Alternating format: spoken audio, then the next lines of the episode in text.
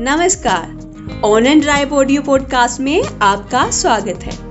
मैं सविता कपूर आज आपके लिए परिवार पर आधारित एक प्रसंग अपना घर लेकर आई हूँ। अपना घर। एक सब्ज़ी की दुकान पर जहाँ से मैं अक्सर सब्ज़ियाँ लेती हूँ। जब मैं पहुँची तो सब्ज़ी वाली फ़ोन पर बात कर रही थी। अतः कुछ क्षण रुकना ठीक समझा। और उसने रुकने का संकेत भी किया तो रुक गई। और उसकी बात मेरे कान में पड़ भी रही थी। वह अपनी उस बेटी से बात कर रही थी, जिसकी शादी तीन चार दिन पहले ही हुई थी। वह कह रही थी, देखो बेटी, घर की याद आती है, ठीक है, लेकिन वह घर अब तुम्हारा है। तुम्हें अब अपना सारा ध्यान अपने घर के लिए लगाना है। और बार बार फ़ोन मत किया करो, और चिपकर तो बिल्कुल भी नहीं। जब भी यहाँ फ़ोन करो तो सास या पति के सामने ही करना। तुम अपने फ़ोन पर मेरे फ़ोन का इंतज़ार कभी मत करना।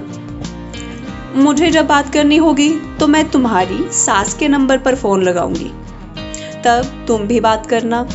और बेटी, अब ससुराल में हो तो जरा जरा सी बात पर तुनकना छोड़ दो। सहन शक्ति रखो। अपना घर कैसे चलाना है, ये सब अपनी सास से सीखो। एक बात ध्यान रखना।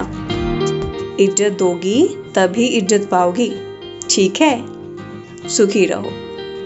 मैंने प्रशंसा के भाव में कहा, बहुत सुंदर समझाया आपने। उसने कहा, बहन, माँ को बेटी के परिवार में अनावश्यक दखल नहीं देनी चाहिए। उन्हें अपने घर की बातों को भी बिना मतलब इधर उधर नहीं करना चाहिए। वहाँ हो तो समस्या का हल खुद ढूंढो। मैं उस देवी का मुँह देखती रह गई। सभी माँ को इसी तरह से सोचना चाहिए ताकि बेटी अपने घर को खुद का घर समझे।